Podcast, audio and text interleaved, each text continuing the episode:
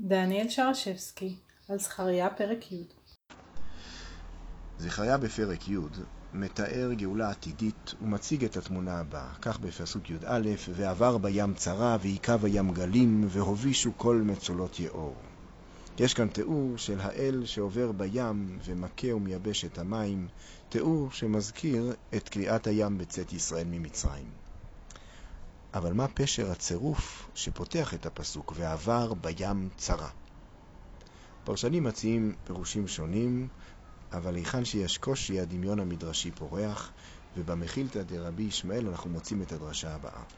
רבי אליעזר אומר, עבודה זרה עברה עם ישראל בים, שנאמר, ועבר בים צרה, והיכה בים גלים. ואיזה זה? זה צלמו של מיכה. רבי ישמעאל מסביר שהצרה שעברה בים היא צלמו של מיכה. פסל העבודה זרה המוזכר בספר שופטים שהיה בבית מיכה.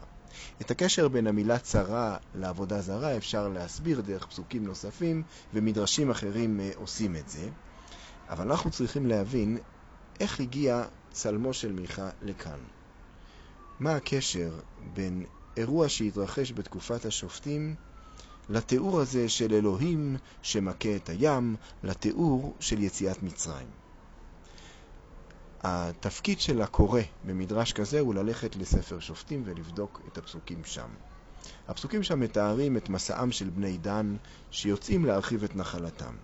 כך נאמר שם בפרק י"ח בספר שופטים, ויאמרו קומה ונעלה עליהם, כי ראינו את הארץ והנה טובה מאוד, ואתם מחשים, אל תעצלו ללכת לבוא לרשת את הארץ. המעיין בפסוקים ימצא דמיון למסעם של בני ישראל אל הארץ המובטחת. יוצאים להם בני דן למסע, בדרך הם אוספים פסל, אפוד וטרפים, ונער כהן לעבודה זרה. את הפסל הם מציבים בנחלת דן. איך הסיפור מתקשר לפרק שלנו? הדרשן מזהה את הפסוק בפרקנו, ועבר בים צרה, ונזכר בתהלוכה של בני דן. אנשים הולכים לכבוש את הארץ ובידם פסלים. התמונה הזו, אומר הדרשן, התקיימה באופן מועצם ביציאת מצרים. עם שיוצא ממצרים, אלוהים חוצה לו את הים והם עוברים בחרבה. אלוהים מעליהם ופסלים בידיהם. איזו בושה. על כך אומר הדרשן במדרש שמות רבה, לך השם הצדקה ולנו בושת הפנים, רבי יהודה אומר לנו בושת הפנים ושלך הצדקה.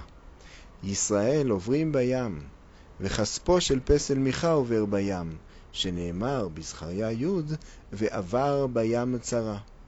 והים נקרא לפניהם, הווי לך השם הצדקה ולנו בושת הפנים.